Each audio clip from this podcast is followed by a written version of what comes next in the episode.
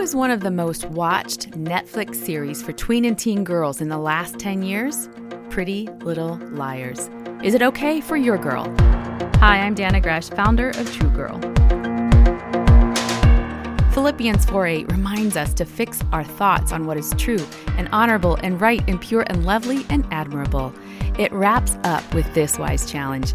Think about things that are excellent and worthy of praise. When your daughter's faced with an entertainment decision, walk her through these words.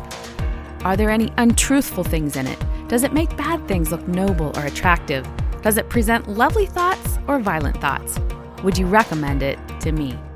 Often girls make great choices when they really get to think about it. And the truth is, lies are ugly. For more tips on how to raise your kids, go to dannahgresh.com.